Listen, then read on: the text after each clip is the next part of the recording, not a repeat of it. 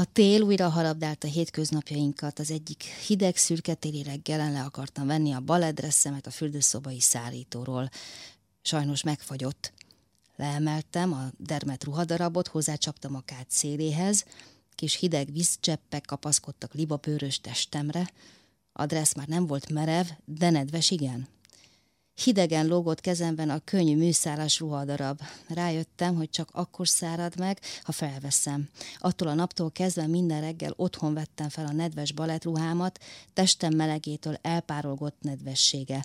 Ha megszáradtunk, mi ketten, felhúztam a nadrágomat és pulóveremet. A színházi öltözőben csak lehámoztam magamról a civil ruharéteget, lecseréltem melegítőre, és így tiszta baledrezben vettem részt a napi operett színházi balettórán.